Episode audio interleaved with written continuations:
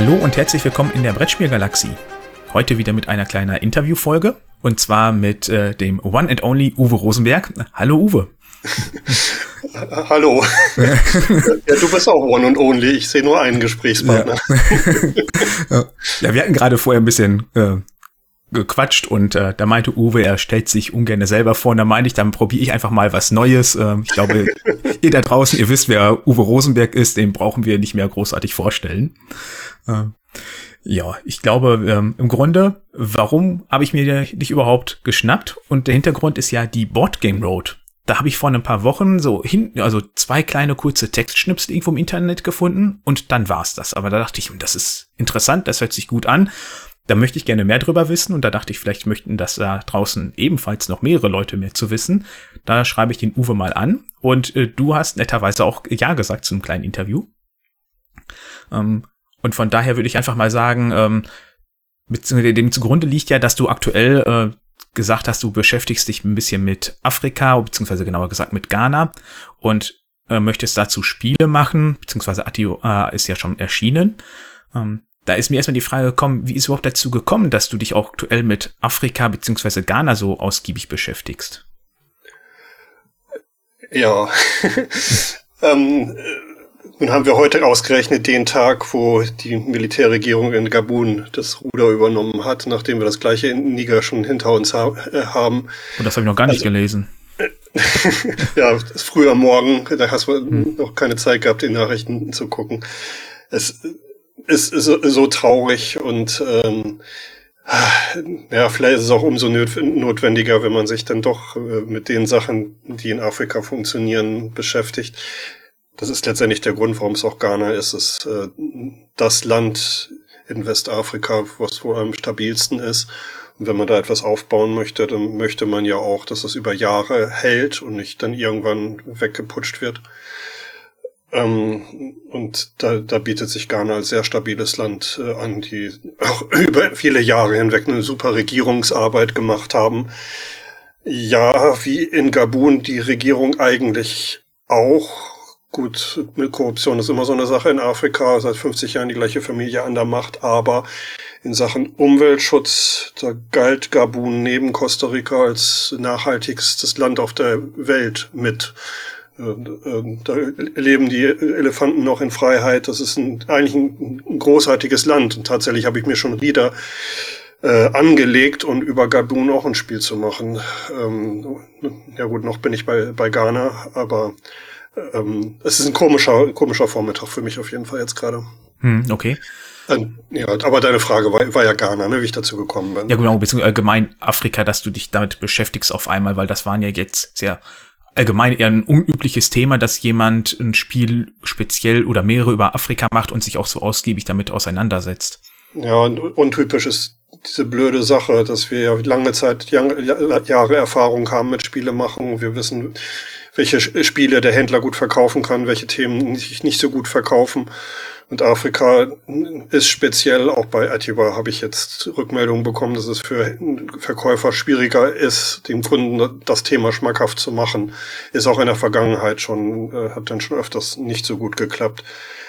Ähm, sollte eigentlich nicht ungewöhnlich sein. In Afrika gibt es viele fantastische Themen und ich meine, dass ich mir mit den Flugkunden eines der schönsten Themen überhaupt rausgesucht habe was letztendlich auch der Grund war, ich wollte ein Spiel über Flughunde machen, dass es denn Ghana war, das war letztendlich so dieser kleine Punkt, dass es da noch so eine, so eine Geschichte gab, äh, wo ähm, ein Mensch krank im, im, Krankenhaus lag und dann haben die Flughunde da in dem Baum so lange verharrt, bis er wieder gesund war. Das ist so eine richtige Geschichte in Accra, der Hauptstadt von Ghana, die in Accra jeder kennt. Ähm, und ähm, ja, da da hatte ich Spaß weiterzulesen und habe dann auch wirklich gedacht, dass Ghana ein guter Ort ist, um ähm, da das Spiel über die Flughunde zu machen, wobei Flughunde eben ein Thema für ganz Afrika ist. Das ist natürlich ganz klar. Flughunde kennen ja wie andere, wie Wölfe auch ähm, in Europa ähm, keine Grenzen, das ist ja klar. Ähm, also ist das eher auf einen Zufallsfund äh, oder Zufallsfund von einem Artikel zurückzuführen? Ja, das ist richtig. Es äh, war eine, eine, Forschung, die äh, gemacht wurde über die Flughunde, was sie wirklich schaffen, was sie wirklich erreichen, das sind über 90 Prozent der äh, jetzt schon stehenden älteren äh, Bäume in äh, äh, Afrika, die durch die Exkremente von Flughunden entstanden sind. Das, äh, die, die Flughunde sind Früchte fressen, nicht wie Fledermäuse, dass die Insekten fressen. Und ja, sie können halt weit fliegen, dadurch, äh, also die fliegen weiter als Vögel fliegen, ne? und dadurch verbreiten sie die Samen überall. Und da, wo es dann manche Baumarten gar nicht mehr gibt, durch die Flughunde, gibt's dann immer wieder und gab es in der Vergangenheit die Chance, dass es da dann wieder weiter ging. Ähm, das allein ist, ist eine, eine absolute großartige Geschichte, die man immer wieder erzählen sollte und wo man auch äh, dazu kommen darf, dass die Flughunde mit die wichtigsten Tiere in, äh, in Afrika sind. So unscheinbar wie, wie sie sein mögen. Wir verbinden Afrika ja sonst mit Giraffen, Elefanten und darüber sind Menschen in Ghana gar nicht äh, glücklich, weil die Tiere gibt's kaum noch in Ghana, nur in Reservoirs noch und äh, damit beschäftigt man sich als Ghana eigentlich dann auch weniger. Mhm. Ich hatte mir das Begleitheft von Atiwa ausgedruckt bzw. durchgelesen und da ist ja auch eine kleine Grafik drin, wo man sieht, wie viel so ein Flughund fliegt und äh, da ist dann Berlin als Vergleich damit drin in diesem Kreis und Berlin ist kleiner als das, was die Flughunde zurücklegen an Distanz. Das ist ja schon wirklich sehr beeindruckend, was für Strecken die zurücklegen. Äh, ja, die schaffen, glaube ich, noch mehr. Ja, ja also es war äh, größer. Ich weiß jetzt die Zahl nicht mehr, sondern nur, dass es größer als Berlin war. Äh, ähm, ja. Ähm, in der Zeit, wo Hungersnot ist, in Anführungsstrichen, wo es nicht so viel Früchte gibt, müssen sie, müssen sie noch weiter fliegen.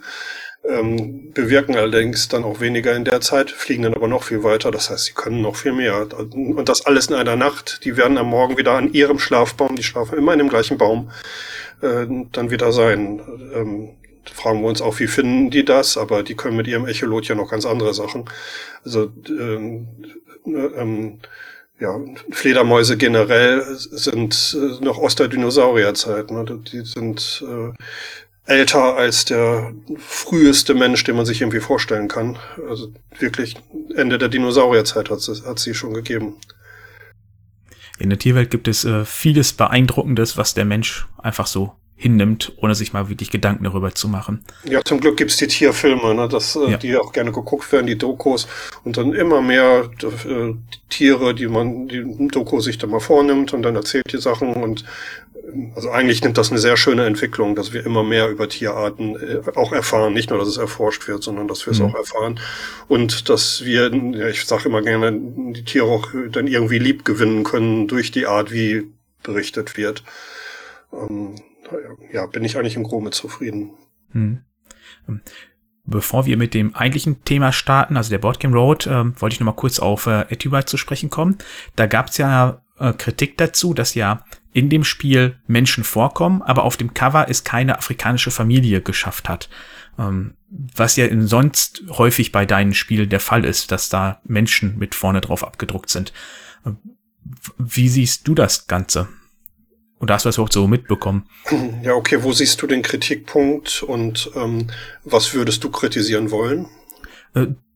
Ich habe, bin ehrlich, ich habe das Spiel nicht gespielt. Ich habe mich jetzt im Rahmen der Vorbereitung mehr mit dem Begleitheft als mit dem Spiel auseinandergesetzt. Ich wusste nur, dass das kritisiert wurde, halt so mit dem Vorwurf, da jetzt äh, macht mal was in Afrika und auf einmal ist die afrikanische Familie nicht mit abgebildet, sondern der Flughund, der aber ja eigentlich im Spiel ja den Vordergrund eigentlich darstellt, was ja das Besondere mit in dem Spiel ist.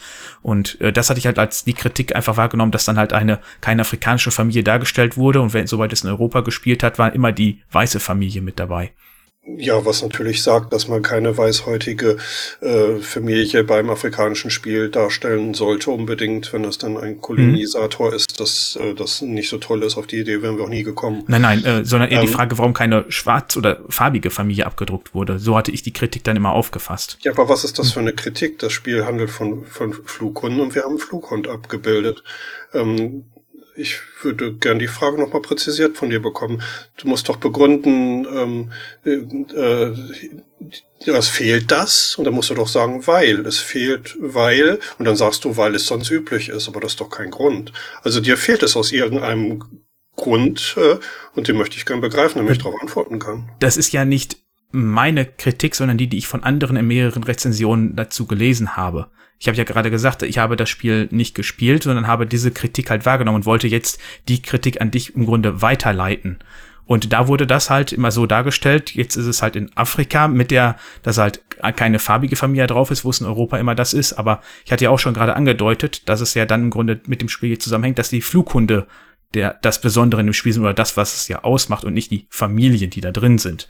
Und so hast du das ja gerade im Grunde ja auch beantwortet. Ja, und wenn du weißt, dass du eigentlich afrikanische Spiele nicht so gut verkaufen kannst, dann versuchst du ein Cover so zu gestalten, dass es den Käufer doch anspricht. Denn irgendwo ist es dann ja auch eine äh, ne Marketingfrage. Und viel wichtiger als Marketing ist es, äh, Gefühle von Menschen nicht zu verletzen. Und äh, wenn kritisiert wird, dass da keine afrikanische Familie ist, dann denke ich mal, dass wir damit dann wohl Gefühle verletzt haben, die, das möchte ich gern verstehen, inwiefern wir das getan haben, um darauf antworten zu können. Ansonsten ist das für mich keine Kritik, sondern eine, ein Alternativvorschlag, wie man das Cover auch machen kann. Es gab sogar jemanden, der sich die Mühe gemacht hat, äh, ein, äh, äh, ein Cover zu gestalten.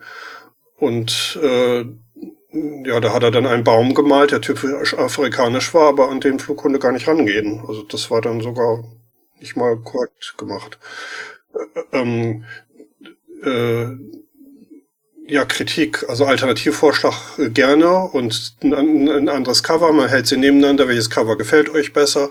Und das zu diskutieren, das finde ich alles, alles gut. Ähm, letztendlich sind Spiele Produkte, die sich verkaufen müssen. Und da gibt's Marketingabteilungen von, äh, von äh, Spieleverlagen und mein Gott, das war vor 30, 40 Jahren ja alles viel schlimmer. Da hat der Autor kaum was zu sagen gehabt. Ne? Da hat er Vertrag unterschrieben und danach hat er nichts mehr gehört von dem Verlag, bis das Spiel dann erschienen ist. Da hat das Spiel teilweise nicht wiedererkannt.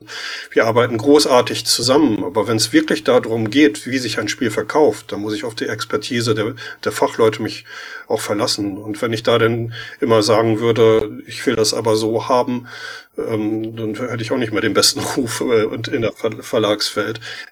Das ist das eine. Ne? Das andere ist, dass ich die Anführungsstrichen Kritik nicht verstehe. Ich äh, fasse es als Alternativvorschlag auf und ja, da das ist natürlich immer fruchtbar. Hier sind verschiedene Cover und äh, welches ist das Schön äh, Schönere, da reden wir drüber, kommen wir alle mit weiter. Nur wenn es um Kritik geht, ich meine, wir haben auch so Gespräche über Kolonisationen ähm, geführt, die sehr wichtig waren und die uns jetzt auch wirklich vor Fehlern bewahrt haben, weil wir alle was dazugelernt haben. Das war großartig. Ähm, ja, ich weiß eben nicht, wenn das Wort Kritik auch dahingehend gemeint ist, dann habe ich es einfach nur noch nicht verstanden, wo da der Punkt ist, wo ich ansetzen sollte. Okay, also wahrscheinlich müssten auch äh, clevererweise eher die Leute, die diese Kritik vorgebracht haben, sich an dich wenden, als ich jetzt versuche, das zu vermitteln. Ähm, ist wahrscheinlich auch nicht gerade der cleverste Weg, so vorzugehen. Ja, du kannst dich auch ja. mit denen unterhalten. Ja.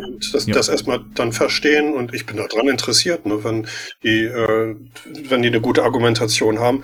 Ich habe selber viel gelernt über die ähm, Kolonisationsdebatte, äh, Debatte, die geführt wurde. Ich fand, die, fand das großartig. Also ähm, ja, klar. Ja. Hm. Aber du hast in gewisser Maße auch Mitspracherecht bei dem Cover. Das habe ich gerade richtig verstanden. Ich habe immer das äh, Recht zu sagen, also ich kann nicht sagen, hier Vertrag ungültig, Vertrag ist Vertrag, aber ich kann sagen, mit euch arbeite ich in der Zukunft nicht mehr zusammen. Wollt ihr das Cover wirklich so machen? Ähm, natürlich habe ich in der Hinsicht Mitsprache recht. Natürlich will aber auch der Verlag es nicht so weit kommen, dass ich diesen Satz auch nur denken muss. Das ist nicht der Fall. Also wir stimmen uns aufeinander ab, aber es ist auch so, dass ich in diesen Fragen sehr viel Vertrauen habe in die Verlage, dass die auch teilweise absolut großartige Arbeit machen, um das Kaufverhalten äh, äh richtig einzuschätzen. Also ich habe Bereiche über Spiele, da verstehe ich was von und da bringe ich mich gerne ein. Und ich habe auch Bereiche, da weiß ich, dass ich nicht viel davon verstehe und da verlasse ich mich gerne auf meine Partner dann auch. Ne?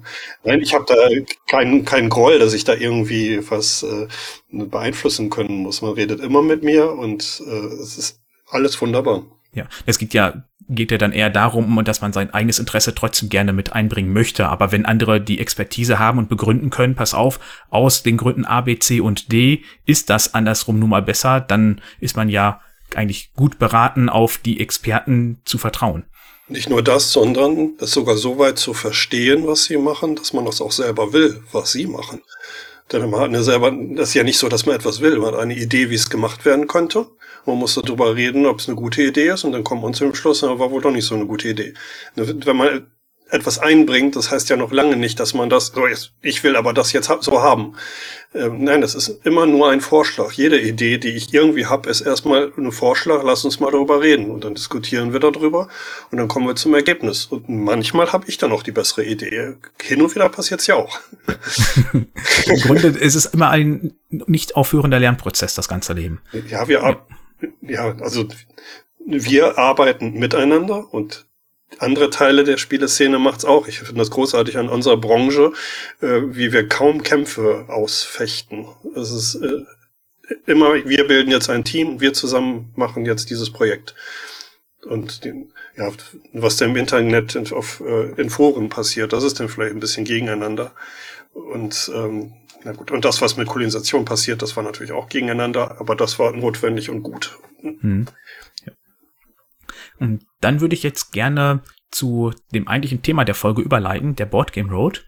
Ähm, da würde ich dich erstmal bitten, dass du das Projekt überhaupt vorstellst, worum es da überhaupt geht. Weil ich denke mal, das war so kleine Notizen, die ich da nur von wahrgenommen habe, da wird ein Großteil überhaupt nicht wissen, was das ist ja, unser Plan ist schon, das auch äh, langsam zu steigern und nicht die totale Aufmerksamkeit auf das Projekt jetzt schon rauszuhauen, weil wir ja auch noch nicht so viele Verlage sind, die dabei sind und die Verlage, die noch aufspringen, die sollen da auch sehen, ah ja, ist ja noch in den Kinderschuhen, ich bin gerne dabei. Also wir wollen schon langsam angehen und dann ist es natürlich auch äh, ein Grund, es langsam zu eingehen, dass wir erstmal gucken müssen, wie klappt's überhaupt.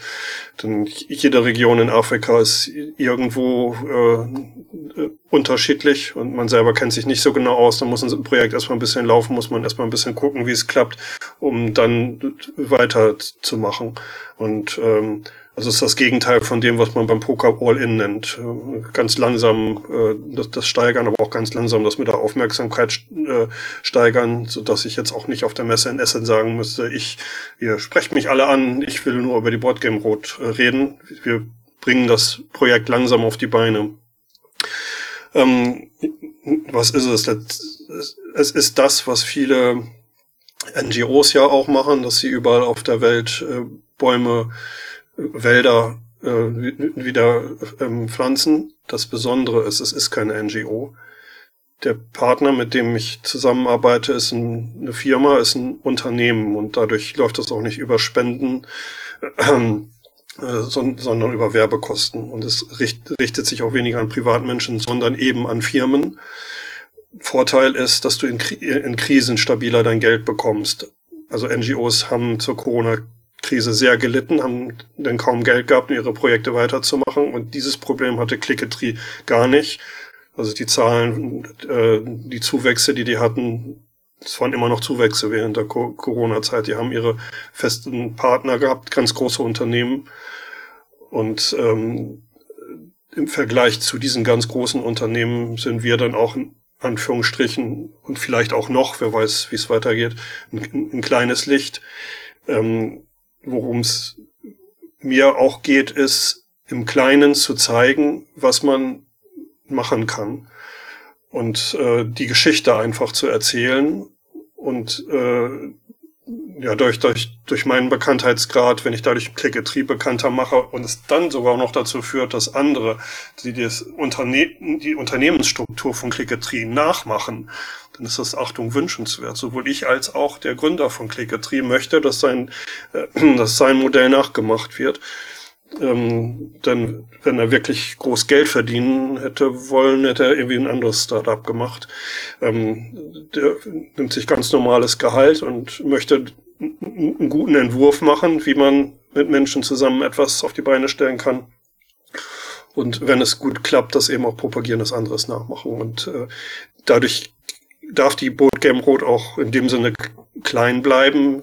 Wenn ich mit der, dadurch, dass ich die Geschichte weiter erzähle, was bewirke, ist das ja auch schon eine schöne Sache.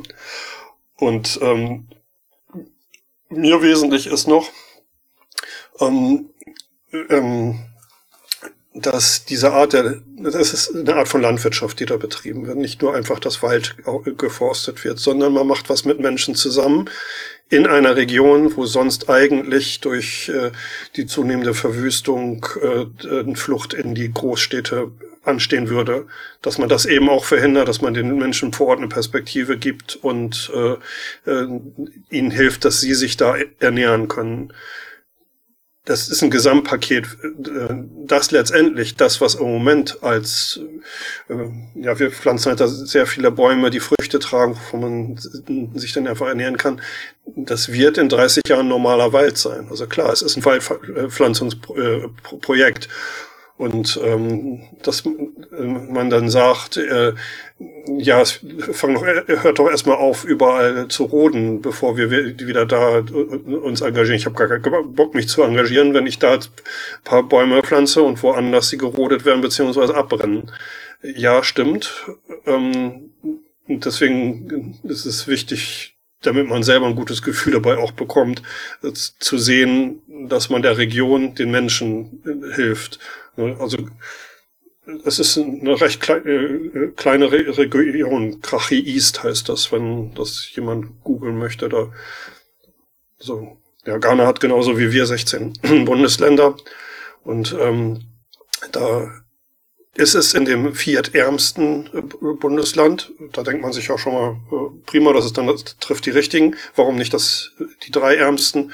Äh, ja, die sind an der Grenze zum Norden und in Burkina Faso ist auch Militär an der Macht. Und das ist, da, ist halt ein Stück ungünstiger. Ne? Ist immer so ein bisschen, dass man sich überlegt, wo ist Hilfe nötig und wo ist es auch noch einigermaßen stabil, sodass die Wahl auf diese Region, dass ich die für sehr günstig halte.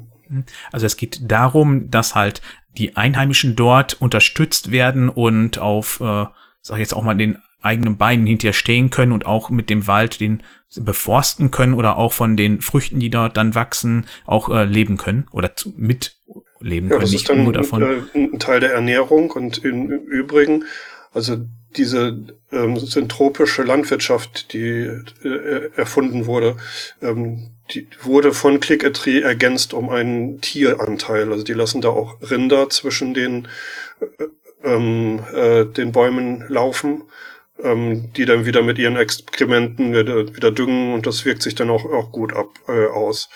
Und äh, es ist letztendlich ein Potpourri von verschiedenen Nahrungsmitteln und dann auch ein Überfluss, der wiederum auf, auf Märkten verkaufen werden kann, um ähm, ja, eine Stabilität äh, äh, hinzubekommen, die, die in erster Linie die Menschen davon abhält, äh, die Region zu verlassen, sondern dass sie wirklich eine Perspektive da sehen. Und das machen wir halt in, im Kleinen, auf diesem kleinen Gebiet äh, und ja, wollen eben auch die, die Geschichte dann weiter erzählen. Hm. Das hört sich jetzt aber für mich auch so an, als ob das ähm, ein ganzes wirklich nachhaltiges Projekt ist und da jetzt nicht einfach irgendwelche schnell wachsenden Bäume angebaut werden, die dann hinterher abgeholzt werden, um dadurch Profit zu machen, sondern wahrscheinlich auch im Idealfall einheimische Bäume, die dort jetzt angepflanzt werden. Ja, das auf jeden Fall. Ähm, also ich meine, das muss es auch geben. Du brauchst ja auch Baustoffe und deswegen äh, äh, machst du da auch deinen Teil, wo du dann wieder die Bäume anpflanzt. Also wie gesagt, du willst ja Wohlstand in die Region auch bringen und die sollen dann nicht ihr Holz irgendwo anders her beziehen müssen, äh, sondern äh, äh das gehört letztendlich dann auch dazu. Es ist halt von allem etwas das Ganze hört sich ja sehr interessant an und du als Brettspielautor hast das initiiert. Hast du auch schon mal überlegt, das irgendwie als Brettspiel umzusetzen? Das käme mit der Idee an für die richtigen Mechanismen. Ich habe verschiedene Sachen im Kopf, wie ich mit Ghana-Themen etwas mache. Und bei zwei anderen Themen sehe ich klarer, wie das Spiel funktionieren muss. Ähm, hier wäre es im, Kon im Konkreten, was wir da machen, schwierig. Allerdings äh, als Plättchen-Legespiel, wie wir es von Cascadia kennen, haben wir es tatsächlich äh, äh, in, in Arbeit. Also da, äh, da ist das Spiel gemacht und da ist dann die Frage, äh, ob äh, wir es verlegt bekommen. Und da erzählen wir die Geschichte von Klicketree dann tatsächlich als Spiel. Und ähm, ja, das, das hoffe ich, dass das noch seinen, seinen Weg geht. Äh, ähm, da ist es vielleicht sogar in einem halben Jahr dann naja gut, aber vielleicht muss ich auch im halben Jahr sagen, ist doch nichts geworden. Das ist halt im Moment noch nicht so ganz klar. Es ist, es äh, äh, läuft ganz rund und das, was in dem Spiel dargestellt wird, ist auch diese tropische Landwirtschaft, die da äh, gemacht wird. Ähm, nur, dass da keine Gebäude stehen. Da geht's halt wirklich dann um Plättchen-Legespiel halt, ne? Also um Bäume, die dann da ähm, hingepflanzt werden. Da bin ich mal gespannt, ob man in einem halben Jahr irgendwie ein bisschen darüber hört, dass da was angekündigt wird. Äh, ja, und ja. dann habe ich sofort wieder eine E-Mail von dir, genau. Ja. Könnte passieren. genau. Das, äh, das erzähle ich. Also es ist ja schon unser Wunsch, die Geschichte einfach zu erzählen und ähm, dann ein, ein Spiel zu haben, was dann vielleicht in so eine größere Aufmerksamkeit noch äh, bekommt. Ähm, kann ich mir bei einem Legespiel dann vielleicht sogar auch äh, vorstellen. Das Atiba erreicht, glaube ich, nicht so viele Menschen. Ähm, und ich meine, da, äh, da erzählen wir auch nur von den Flugkunden. Hier erzählen wir von einem ganzen Projekt und wollen Leute auf die Idee bringen, das äh, nachzumachen. Die Frage, die sich mir auch noch stellt, ist, warum denn dieses Projekt Aufforsten ausgerechnet auch wieder in Anführungszeichen in Afrika stattfindet. Weil ich meine, wir bekommen ja auch gerade hier in Europa mit, dass durch Waldbrände sehr viel Wald zerstört wird. Ähm, weiß ich nicht, ob das zum Beispiel auch eine Option wäre, sowas dann wieder aufzuforsten. Oder ist das wirklich jetzt vorrangig, weil du Afrika nochmal in den Mittelpunkt setzen möchtest und auch ähm, dort der die Unterstützung noch viel notwendiger ist als natürlich hier in Europa die Strukturen, die äh, gab es da ja auch schon. Clicketry ist da ja schon am Arbeiten und die haben sich da aus, aus, ausgesucht. Ich bin ja als Spieleautor nicht in der Lage, was von Grund auf ähm, äh, aufzubauen. Da müsste ich ein, ein Team um mich stellen, müsste ich selber die Firma gründen. Meine Aufgabe ist es, Spiele zu erfinden. Nein, äh, die, die, die Frage, wenn du sie jetzt zum Beispiel Chris von Clicketry stellen würdest, dann äh, äh, klar, nur ich weiß, bin ich mir nicht so sicher, ob man nicht die Begrifflichkeit dann wählt, dass die mehr Hilfe brauchen. Ähm, andere Menschen brauchen auch Hilfe und das gegeneinander auszuspielen, mögen wir, glaube ich, auch alles nicht so. Äh, ähm, äh, man selbst ist nur, jeder Mensch ist nur ein einziger Mensch und der kann sich ein kleines Gebiet aussuchen, wo er was macht. Das Blöde ist, wenn er dann was macht, dann wird er gefragt, warum er das, das, das und das nicht auch macht ja, geht nicht, weil ich bin nur ein Mensch. Ne, also ich kann andere animieren, auch mitzu, mitzuziehen, weil andere Firmen würden dann sagen, wir wollen eine Riesenfirma machen, hier neue, wir stellen neue Leute an. Chris möchte eher, dass andere Firmen äh, auch äh, äh, sich gründen und auch im, im 1 zu 1 mit den Menschen vor Ort das dann machen und eben nicht so riesig wachsen. Das ist meines Erachtens eine Alternative, die absolut gleichwertig ist. In jedem Fall würde dann ja was gemacht werden. Wichtig ist, dass man äh, zusammen was macht und bei Chris ist es auch so, dass er in Deutschland zwei Gehälter bezahlt. Das ist alles, was selber genommen wird von dem Geld, was reinkommt. Der Rest geht äh, in, nach, nach Krachi East und Krachi West, zwei Bezirke in dem Bundesland. Ähm, und äh, für Gehälter, ganz wichtig aber auch für Bewässerung der Gebiete, die, wo die Bäume dann jeweils pflanzen. Dann darüber muss man auch noch reden. Wir hatten in den Nullerjahren äh, in der Eifel, dass alle Bäume da umgehauen wurden. Die wurden neu gepflanzt und sind die Neupflanzungen sind fast alle eingegangen. Gut, haben wir von gelernt, da wissen wir auch, warum das schiefgegangen ist. Aber man kann Bäume nicht einfach pflanzen und sie sich selber überlassen.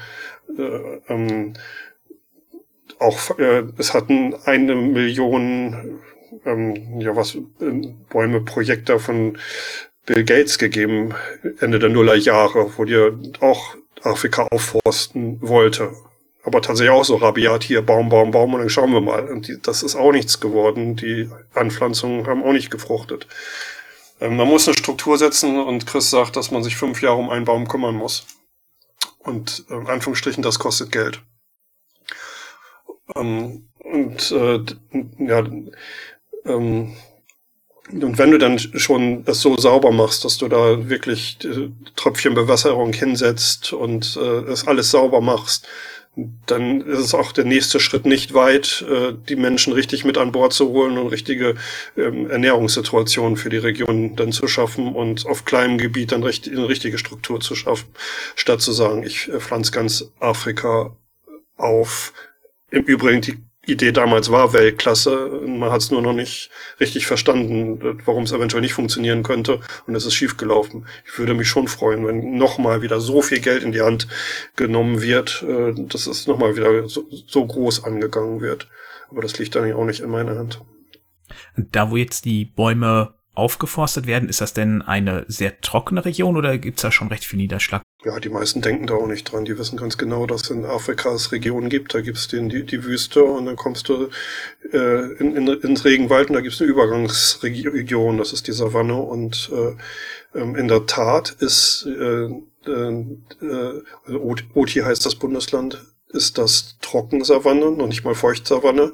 Überraschend, weil es schon so weit im Süden ist, dass man eigentlich denken würde, es müsste langsam auch schon Feuchtsavanne sein. Nein, es ist äh, überraschend trocken da. Und dass da Bäume hinkommen, da sagt sich die Gegend auch, wow, wir haben lange keine Bäume mehr gesehen.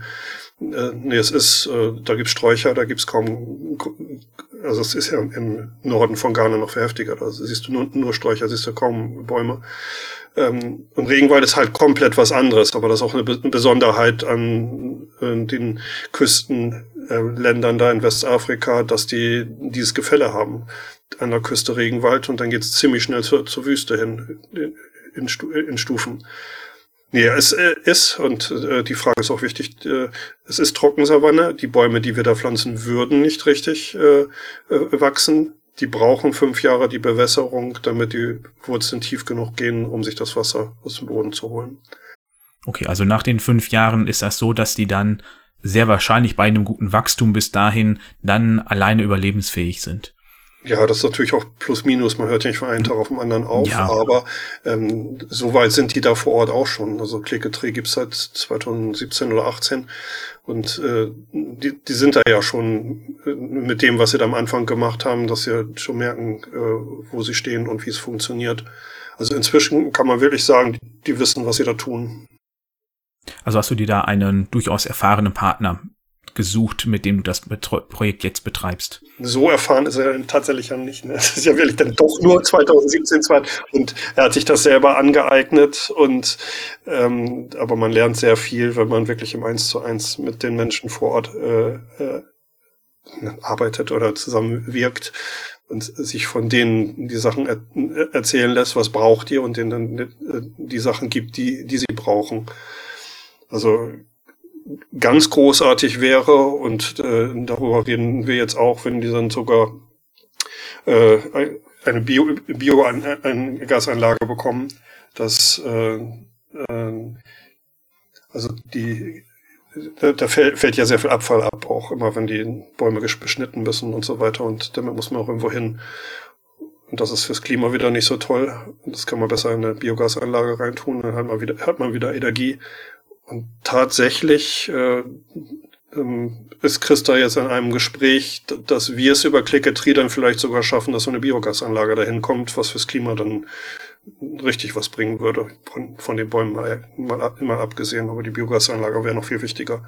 Also dann muss ich sagen, dann hätten wir wirklich was, äh, was erreicht.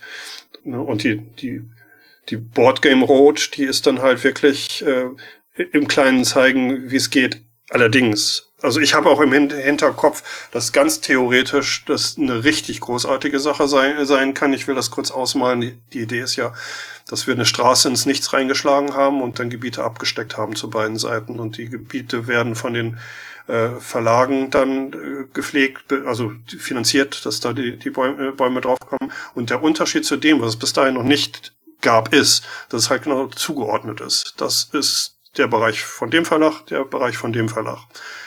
Und die großen Unternehmen, die bislang ihr Geld ge gegeben haben, die waren da gar nicht interessiert, dass das, das ist jetzt die Region von uns. Nein, hier habt ihr das Geld, macht das, was ihr für richtig haltet. Ähm, wir glauben, dass wir die Geschichte besser erzählen können, wenn wir diese Straße dann auch noch äh, so schön, meines Erachtens auch ge gestalten sollen. Also ich persönlich wollte erst richtig loslegen äh, mit äh, der Werbung für die Boardgame Rot, wenn äh, die, ähm, auf dem Amigo-Gebiet wird ein Bohnenfeld angepflanzt und ich bin ja auch der Autor von Bonanza und das Foto von diesem Bohnenfeld, das sollte eigentlich so der, der Aufhänger werden. Das Foto gibt's noch nicht, ähm, aber es sollte die Tage jetzt auch äh, soweit sein. Ähm, und äh, wenn, da ist dann meine Vision. Jetzt stell dir mal vor, dass die äh, Fußballprofis auf die Idee kommen. Wir machen eine Soccer Road. Und jeder Fußballprofi nimmt sich einen Hektar und finanziert, dass der bepflanzt wird. Bei all den ganzen Fußballprofis, die es gibt und äh, die auch dann wissen, was für einen schönen Effekt sie damit erzielen würden. Denn die sind ja auch darauf angewiesen, dass äh, Leute Fans von ihnen werden, die wollen, sollen dann die Trikots kaufen. Also ähm, in meinem Kopf müsste das eigentlich funktionieren, dass sie denken, ist eine tolle Sache, machen wir auch. Und dass dieser Funken da überspringt, das ist der Traum, den ich habe. Ähm, ich habe gar keine Ahnung, ob das äh, klappen könnte. Ja, auf jeden Fall kann man dabei nur viel Erfolg auf jeden Fall wünschen. Egal in welchem Umfang das jetzt erfolgreich wird, aber es ist ja auf jeden Fall eine äh, sehr interessante und sehr schöne Aktion, die du ins Leben gerufen hast. Ähm, was mir da noch als Idee gekommen ist, gibt es eine Möglichkeit, dass wir als Spielekonsumenten, also Spielende hier draußen, ähm, über eine Spende uns beteiligen können, dass es vielleicht auch äh, für die eine, ein Hektar oder ein Waldgebiet gibt, was durch äh, die Spielenden unterstützt wird? Ja, das können wir auf jeden Fall machen, das ist, ist richtig. Ähm, sinnvoll ist es, wenn das letztendlich durch ein Unternehmen dann äh, gemacht wird. Und da muss ich mit Christus nochmal genau absprechen. Also bislang ist sein Modell, dass es von Menschen, Menschen gibt, die Geld privat geben. Und die wollen dann gerne aber auch den Baum sehen. Also das ist der Baum, den wir da gepflanzt haben. Und die wollen natürlich auch gerne diesen richtig massiven, schönen afrikanischen Baum haben. Und du ahnst es, der ist in der Anschaffung teurer als der, die Bananenstaude. Mhm. So dass er ein Finanzierungsangebot hat, dass er für eine Privatperson 21 Euro pro Baum nimmt, aber von den Firmen nur 5 Euro. Warum die 5 Euro? Weil die eine Mischkalkulation sind von all dem, was er braucht. Und er braucht auch viele Bananenstauden. Und ähm, äh, das müssen wir dann noch wissen, was da die Leute äh, wollen. Wollen die auch ihr Foto von ihrem Baum äh, ähm, oder wollen sie ähm, äh, hier habt ihr Geld, ihr macht einen tollen Job, macht euren Job mal. Und ähm, das müssen wir mit Chris absprechen. Ähm, Gibt es schon Menschen, die irgendwie, weißt du da was, äh, das Privatmenschen angefragt haben? Nee, die, ähm, die hatte ich jetzt halt und wollte erstmal mit dir darüber reden. Aber ich könnte ja. mir schon durchaus vorstellen, dass da viele Interesse dran haben. Und ähm, gerade jetzt so zu essen beschäftigt sich ja jeder auch mit Neuheiten. Und wenn du jetzt sagst, das sind 20, 21 Euro, ob ich jetzt 21 Euro für ein Aufforstungsprojekt ausgebe und deshalb mir ein teilweise ja mittlerweile Drittel- oder Viertelspiel weniger kaufe, da gebe ich liebend gern diese 20, 21 Euro dann für aus. Ja, vergiss nicht, dass das da nur dieser eine stabile Baum ist in Afrika und da muss man auch erstmal verstehen, dass das in, in, insgesamt sinnvoll ist. Man muss leider auch verstehen, dass es wirklich Geld kostet.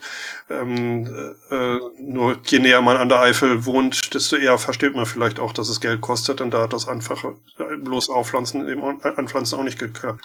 Äh, das war jetzt einfach ja nur der Betrag, den du nanntest, dass das alles viel mehr kostet und das nichts bringt, wenn da zehn Leute jetzt äh, insgesamt 200 Euro geben. Das ist klar, da muss dann wirklich schon großes Interesse dran herrschen. Ähm, ich weiß nicht, ob sowas bis zur Spiel jetzt schon ihr klären könntet, dass man da vielleicht bei den beteiligten Verlagen. Ich will, ich will ja gar nicht so schnell vor, vorpreschen. Ja. Ne? Dann, und dann, dann äh, halt irgendwie nächstes äh, oder übernächstes Jahr so vielleicht. Hat, so hatte ich es mir überlegt. Mhm. Also es soll langsam wachsen, auch das Vertrauen soll äh, langsam stärken, sich stärken. Und die Verlage, die jetzt am Anfang dabei waren, die haben ja wirklich einen Vertrauensvorschuss dann schon geleistet. Da können wir ja noch nicht auf äh, große Sachen zurückblicken.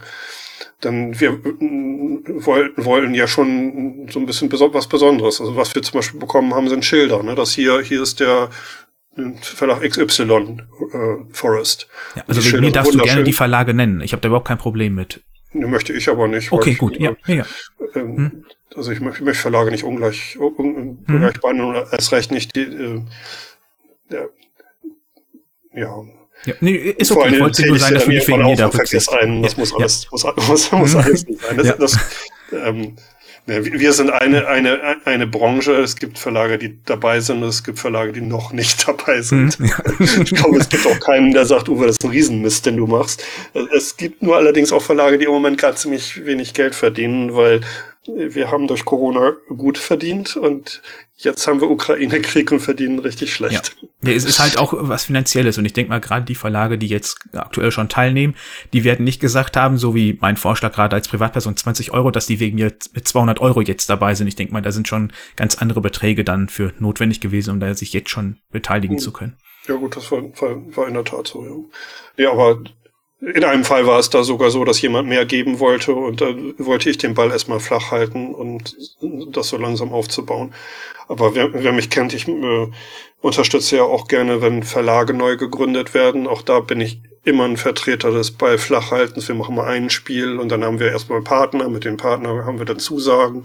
Darauf, und bevor wir das wichtige, das, das wichtige große Spiel, das sollte immer erst das zweite Spiel sein, dann äh, geht erstmal mit einem kleinen Projekt rein so, so, so tick ich generell. Ich schubs Sachen ein und ich sage, lass uns mal eben überlegen, wie wir es erstmal in klein denken können. Und dann, dann kann man ja auch darauf reagieren, wie andere äh, das sehen und es dann dementsprechend an, anpassen. Ja, es, letzt, es liegt, liegt glaube ich, auch ein bisschen an mir, an meinem Charakter, wie, wie das entstanden ist. Ich mag es halt lieber so. Ja, also wenn du gerne noch was zu der Boardgame Rope ergänzen möchtest, ansonsten bin ich mit meinen Fragen durch, aber ich finde das Projekt wirklich sehr interessant und gespannt, äh, wie schnell es dann trotzdem wächst und wie viel Anklang es findet, weil wenn ich bisher mit jemandem drüber gesprochen habe, fanden die das erstmal alle grundsätzlich sehr interessant, was du da ausgearbeitet hast oder du mit dem Chris zusammen. Es wird ja nicht nur deine Arbeit gewesen sein. Ja, nee, ich habe bei mir ist der Anschub, äh, das ist die Arbeit, das ist, ist, ist Chris großes Werk, was ich da damit unterstützen möchte. Ähm, ähm, die, das, was Chris noch im Auge hat, kann man noch vor Augen sich führen. Er will eben zeigen, wie die vor, vor Ort arbeiten. Und äh, er hat das was er im, im großen, auf großen Gebiet macht, im Kleinen dargestellt. Also das Ziel ist, dass wir auch irgendwann Menschen in die Region äh, lenken, die sich angucken, wie, wie man da arbeitet. Und das wird ja heute auch schon gemacht, dass man Ökotourismus machst und mit den Touristen zusammen auch Bäume pflanzt. Äh, äh, das ist das, was Chris äh, auch im Kopf hat. Das ist auch tatsächlich eins der beiden, äh, eine der beiden Spielideen, die ich hat, wie ich das darstellen kann. Und ähm, dass man dadurch deine Region ja richtig stabil hat, wenn du dann noch Ökotourismus hast, Kanufahrten anbieten kannst, äh, äh, äh, ja. Also wo ich noch äh, gespannt bin, ist, äh, man fliegt nach Accra und dann muss man acht Stunden mit dem Auto in die Region fahren. Äh, und das ist, das ist holprig. Ähm, ein bisschen, bisschen skeptisch bin ich das, aber wenn das dann sogar anlaufen soll, dann, dann sage ich spätestens, wow, was ist das, ist das alles schön gelaufen? Woran die übrigens auch, auch denken, ist, dass die ähm, äh, äh, Wege da reinschlagen in die Wälder, wenn es mal brennt, dass nicht alles brennt. Ne? Also du musst wirklich, äh, und ich verstehe das nicht in Kanada und, und, und überall, war, warum werden da diese ähm, äh, Lichtungen da nicht reingeschlagen, dass es die, die Brände nicht so weit gehen? Ja. Und warum äh, wird nicht massiv in Feuerwehr investiert und äh, in äh, frühe Erkennung, wenn dann was lodert?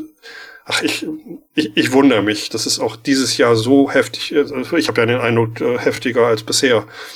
Zumindest in Südeuropa auf jeden Fall. Ich glaube, Deutschland war das ja relativ ruhig, was Waldbrände angeht.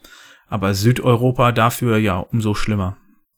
Ich glaube, wenn wir Kanada in die Rechnung aufnehmen, dann sieht es richtig übel aus. Also ich, ich meine, dass äh, in Kanada es die komplette Fläche der Schweiz ist, die brennt oder gebrannt hat.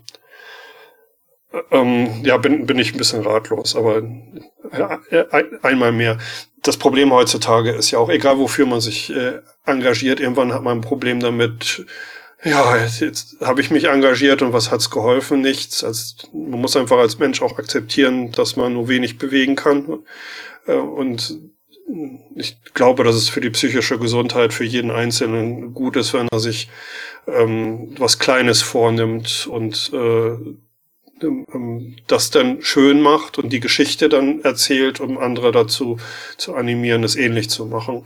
Und was auch immer man macht, man kann sich um die Menschen, die aus den verschiedenen Ländern der Welt nach Deutschland geflohen sind, um die kann man sich kümmern. Man kann sich drum kümmern, dass die die Überfahrt übers Mittelmeer überleben, was man auch immer äh, macht. Man gestaltet das im Kleinen und man sichert sich ab, dass man, wenn man ein bisschen engagiert ist, nicht irgendwann von dem Frust zu sehr getroffen wird, der jeden von uns treffen wird. Denn ähm, also ähm, irgendwann will, will jeder mal aufgeben, weil, das, mein Gott, sind wir bescheuert. Jetzt äh, läuft das und das auf der Erde auch noch schief. Also wir, wir Menschen haben es wirklich nicht verdient, dass wir den Planeten retten. Irgendwann hat man diesen, diesen Frust und dagegen so, sollte man sich schon in dem Moment wappnen, wo man mit irgendetwas startet.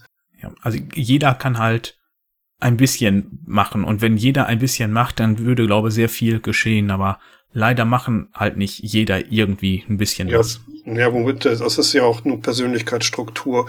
Ja. Also man kann hier formulieren, jeder sollte ein bisschen was machen. Also mhm. ähm, es gibt halt auch Leute, die können halt auch nicht machen, zumindest nicht so wie andere halt. Das ist halt auch die Natur der Dinge, dass es den einen eher möglich ja. ist als den anderen. Ja, ja. Ähm, dann ist es aber auch so, dass der ähm, Wert, den Menschen ihren, dem abgewinnen können, unterschiedlich ist. Also das Ding ist, dass es mir bei den Sachen, die ich mache, sehr viel Freude bereitet. Ja, und äh, dass ich daraus auch die Kraft schöpfe, dann so, solche Sachen anzuschieben ohne diese Freude würde ich es nicht machen und andere sind halt nicht in der Lage, diese Freude zu empfinden und die machen es dann auch nicht und da würde ich nie formulieren, ja, aber ihr müsst. Das, äh, ähm, ich, jeder überlegt sich, wie, wie, wie er das gestaltet und wenn ich einen Satz mit jeder formuliere, dann geht der Satz eher so, jeder sollte ein bisschen darauf achten, ob, dass er den, den Planeten nicht zu sehr schädigt. ähm, äh, äh aber auch da geht, äh, manche müssen halt jeden Tag um die Welt äh fliegen und äh, das machen, weil äh, ihr, ihr Job das so mit sich bringt. Ähm, ja, tatsächlich ist dazu auch eine Kleinigkeit zu erzählen, denn ähm, es hat Anfang der 70er Jahre, 72, da haben die Ölkonzerne erkannt, äh, oh, jetzt kommt aber sowas wie ein Umweltbewusstsein, das ist nicht gut für uns, wir sollten mal gegensteuern. Und die haben tatsächlich eine riesen Image-Kampagne damals gestartet. Und das ist für mich die beeindruckendste Image-Kampagne, die es jemals auf der Welt gegeben hat. Die, die, ähm, das Video, das äh, empfehle ich, sich bei YouTube anzugucken. Da gibt man einfach ein The Crying Indian und das ist ein Video, was die damals geschaltet haben und was dazu geführt hat, dass die Menschen ein wahnsinniges privates Engagement gezeigt haben für die Umwelt. Also ein Video, was absolut großartig äh, ist. Was aber Folgendes bewirkt hat und auch bewirken sollte. Es hat die, die Schuld, die, diese Last auf die Schuld äh, des, Einzelnen ge gelegt. Und damit konnten sie selber so ein bisschen, ja wieso, wir machen ja das nur, dass der Konsument ist es ja am Ende, der das braucht. Und was sollen wir da machen, wenn äh, das nachgefragt wird? Das sind ja schon die Unternehmen. Und äh, wenn die Unternehmen dann irgendwie was machen, können sie sich fragen, wie sie ihre Energie gewinnen und wie sie die am umweltfreundlichsten machen. Das muss nicht gewinnmaximiert sein. Aber ähm, das Denken äh, der Menschen äh, hat sich also dass es mal anders war, können wir uns gar nicht vorstellen. Denn äh, ich bin gerade 1970 ge geboren, die Zeit davor weiß ich einfach nicht. Ich kenne es nicht anders, als dass der Einzelne schuld ist, wenn es äh, mit der Umwelt was nicht, nicht stimmt. Und äh, die Probleme des Planeten, die sind dadurch zu lösen, dass die großen Konzerne äh, sich umstellen. Das Hauptproblem, was zu lösen ist, ist das der Energiegewinnung. Und äh, wirkt jetzt wie so ein platter Spruch. Ähm, es soll aber auch sagen, dass äh, alles andere, was man dann diskutiert, dass man nie vergessen darf, dass das hinter diesen großen Problemen anstehen muss. Und äh, ja, spannend wird's dann mit den, mit den Atomkraftwerken, die dann vermeintlich gut fürs, fürs Klima sind. Ähm, naja, es gibt einen guten Aspekt daran, das ist, dass kein CO2-Ausstoß gibt. Aber den Müll, den die verursachen, der ist garantiert nicht mehr gut. Ähm, das braucht man, glaube ich, nicht drüber diskutieren, dass diese Atomabfälle, ähm, das ist halt ein ungelöstes Problem im Grunde. Und das eine im Nachhinein eigentlich verwunderliche Denke, dass man damals dachte, wir bauen das, weil das ist gut, aber ohne sich Gedanken darüber zu machen, was man mit dem Abfällen macht. Ja gut, das macht man ja oft und das ist ja auch das Grunddenken der FDP, dass man sagt, die, die Technologie von morgen, die wird das schon regeln. Wir bauen da drauf, wir haben immer Fortschritt gehabt, die Probleme werden wir schon lösen. Jetzt müssen wir erstmal sehen, dass wir unseren Wohlstand erhalten, damit wir die Probleme auch in der Zukunft lösen können. Das ist der, der, der Ansatz. Ähm, ja, mir gefallen An An Ansätze der Grüne, mir gefallen Ansätze der FDP. Mir gefällt nicht, dass beides so extrem ist. Ähm, ich wünschte, man würde sich das Beste rauspicken aus den Gedanken, die die haben. Ja, manchmal wünsche ich mir in Berlin irgendwie mehr gesunden Menschenverstand, was da aktuell so abgeht. Ja, München, also man darf ja auch nicht vergessen, dass du eine Partei, Partei willst, dass du Macht willst, dass du gewählt werden willst und dass du ein Profil brauchst.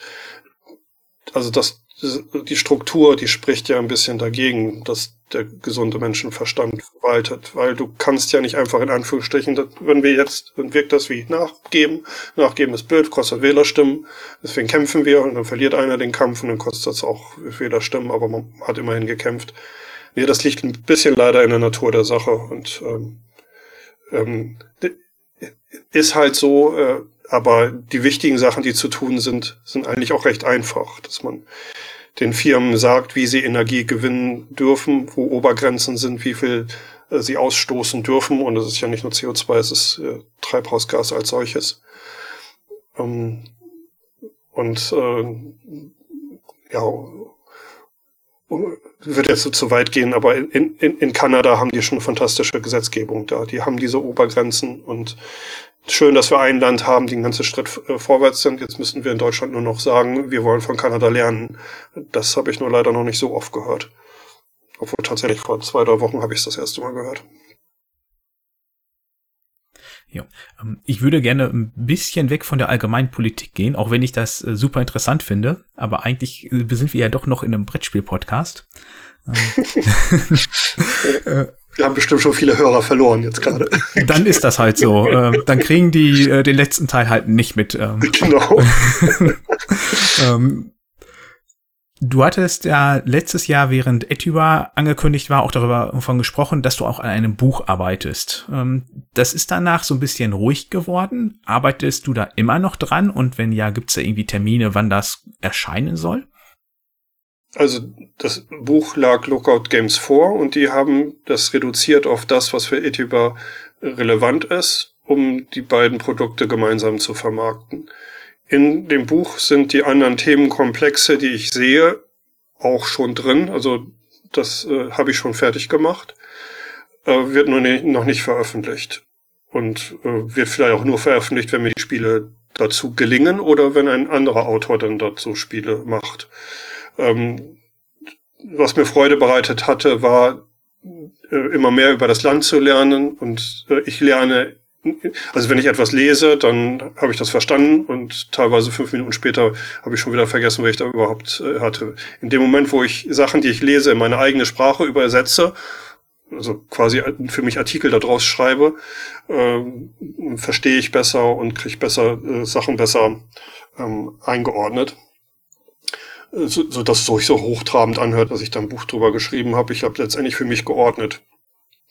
Und äh, die Art, wie ich Recherche betrieben habe, ein bisschen übertrieben, weil ich direkt ganz gerne ausrecherchiert habe und alles, was ich an Spielethemen gesehen habe, mir dann genau angeguckt habe.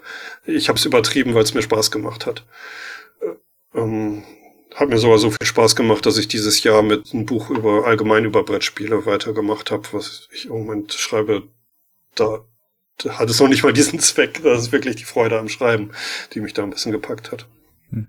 Ja, also ich, ich kenne das. Wenn mich was stark interessiert, dann neige ich auch oft dazu, es ähm, ja, aus anderer Perspektive oder von anderen Leuten gesehen vielleicht übertreibe. Aber äh, für mich ist das halt dann das Hobby und das Interesse. Und wenn man dann das so stark verfestigen kann, finde ich das einfach nur immer bewundernswert, dass jemand da so sich drin äh, für, äh, ja austoben kann im Grunde ja, es ist meine Wadenbeißer-Mentalität, äh, die ich auch wirklich nicht, äh, weg, nicht leugnen kann. Ähm, was dann allerdings auch dazu führt, dass mich Plättchenlegespiele so faszinieren, dass ich es also komplett auserforsche und dann so viele mache, dass es dann Leute gibt, es wird langsam ein bisschen viel. Äh, auf der anderen Seite sind ja auch, ich meine, mit Worker Placement habe ich es vorher genauso gemacht. Es sind dann ja auch immer viele Spiele nicht erschienen und das hatte seinen Grund, warum die nicht erschienen sind. Das heißt, auch ich musste erstmal lernen. Und ich erfinde viele Spiele in eine Art und Weise mit meiner Wadenbeißer-Mentalität, mit dem ich jetzt auch in Anführungsstrichen die Bücher schreibe. Ähm, dadurch, dass ich lerne und dass die Sachen, die dann nicht so gut sind, auch, davon kriegt dann keiner was mit. Aber es, ähm, ja, beim Legespiel waren es am Ende dann doch viele, die auch funktioniert haben. Die, ja. Wo wir jetzt gerade schon bei den Spielen angekommen sind, ähm, kannst und vor allem darfst du auch ähm, schon ein bisschen was erzählen, was in Essen geplant ist. Also über Planta Nubo ähm, wissen, glaube meine Hörenden Bescheid, weil ich ja da die Reihe mit dem Odo und Thorsten mache. Ähm, aber ich weiß nicht, ob sonst noch was von dir dieses Jahr erscheinen soll. Ja, also ich habe es eigentlich überall die Jahre immer als Idealzustand angesehen, wenn ein großes Spiel ist, was die Hauptaufmerksamkeit zieht. Blöd, wenn es zwei wären, weil es, glaube ich, richtig äh, blöd laufen kann dann. Also die Aufmerksamkeit, die man äh, äh, erzeugt in Essen, die ist schon nicht zu unterschätzen. Da kann ein Zug abfahren, den man, da kommt man nicht mehr hinterher. Ähm, ich bin froh, dass es dann halt wieder dieses eine große Spiel gibt und äh, dass die anderen Verlage, mit denen ich zusammenarbeite, nichts richtig Großes dann angehen. Was es noch gibt, ist Tangram City aus der Zusammenarbeit mit Korea Board Games, mit denen ich schon seit über zehn Jahren im, im Kontakt stehe. Also mich äh, fasziniert Südkorea dahingegen, was für eine Kultur die Gesellschaft hat. Also es ist eine Arbeitsmentalität, die, die, die ahnt man nicht. Also wie Menschen, ja gut, es ist eben also mich fasziniert nicht das Leben der Koreaner, das möchte ich gar nicht leben. Mich fasziniert, wie eine Gesellschaft so funktionieren kann. Ähm, und äh, ja, das Tangram City ist dann das Plättchenlegespiel und ich glaube, den Ansatz, den habe ich auch gar nicht weiter verfolgt. Das war nur dieses eine Spiel, wo ich mit stell dir ein Quadrat vor und geh da einfach mit der Diagonale durch und schneid das Plättchen durch, dann hast du so ein Dreieck. Ne? Und dass man äh, die Polyomino-Puzzleteile dann mit so Dreiecken versieht, was kann man damit machen? Ah ja, doch ein zweites Spiel habe ich noch gemacht, das dann nicht so gut äh, war. Äh, ähm, das haben die übernommen, da haben die noch eine Schwierigkeitsstufe mit reingebaut. Ähm, und so, so erscheint das jetzt. Jo, dann bin ich gespannt, wie die beiden Spiele ankommen. Ich denke mal, ähm, du wirst auch in Essen vor Ort sein, oder? Ja, das äh, ist mein Wohnzimmer. Ja, ja ich glaube, äh, die meisten, die mal da waren, die freuen sich jedes Jahr aufs Neue wieder dorthin zu gehen. ist ja ähm, irgendwie ein Erlebnis, wie verrückt das dann doch irgendwie immer wieder aufs Neue ist. Ja, man, man lebt auf, ne? Das ist irgendwie so, mhm. ach, es ist wieder soweit. Dieses Gefühl, soll stärker sein. Ich meine, so der Gamer äh, bin ich da nicht und so viel auf anderen Veranstaltungen nicht, soll intensiver sein als bei anderen Veranstaltungen. Ähm, äh, eben tatsächlich habe ich es auch, nur die Vergleichsmöglichkeiten nicht so, weil es bei mir wirklich so ist, dass das mein Wohnzimmer ist. Ich bin gar nicht so viel auf anderen Veranstaltungen. Ich bin fast immer, ich bin noch nicht mal in Nürnberg. Ich bin aber in Essen bin ich halt immer die ganze Zeit. Ja. Ich denke mal, da wird man dich auch liebend gerne ansprechen dürfen, wenn man äh, dir über den Weg läuft. Ähm, ja, ja, also äh, dass die Leute neugierig sind auf das Projekt, das äh, glaube ich schon. Wie, wie ich welche Gespräche führe, plane ich schon gar nicht mehr, weil es komischerweise auch immer Sachen gibt, die sich erst während Essen entwickeln da hat jemand was davon ich bin, habe ich nichts gehört, dann rede ich da direkt mit jemandem anders drüber und dann äh, möchte man da auch gleich, hat die Leute ja alle vor Ort, man kann ja direkt wieder Leute miteinander bekannt machen. Und äh, deswegen plane ich schon gar nicht so viel. Äh, mal gucken, wo es mich diesmal hintreibt, wie sich das entwickelt. Äh, aber ich tippe mal Klima. Also ich, äh, ähm, also da hat sich dieses Jahr schon so viel getan. Ähm, also was, was ich mir eben auch, auch wünsche, ist, dass man ein richtiges Augenmerk und eine eigene Berichterstattung über Klimaspiele macht. Ja. Also von äh, dem Pandemieerfinder mit Let Clock erscheint Daybreak. Das ist äh, wirklich selten in meinem Leben, dass ich so gespannt war auf ein Spiel, wie ich bei diesem Spiel bin.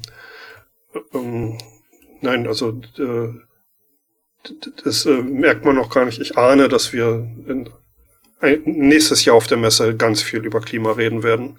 Dass es jetzt einfach die, die, die Übergangsphase ist. Sehr schön. Uwe, dann bedanke mich sehr herzlich bei dir, dass du dir die Zeit genommen hast für mein Interview. Ähm, wenn du irgendwie noch gerne was erzählen, berichten möchtest, liebend gerne.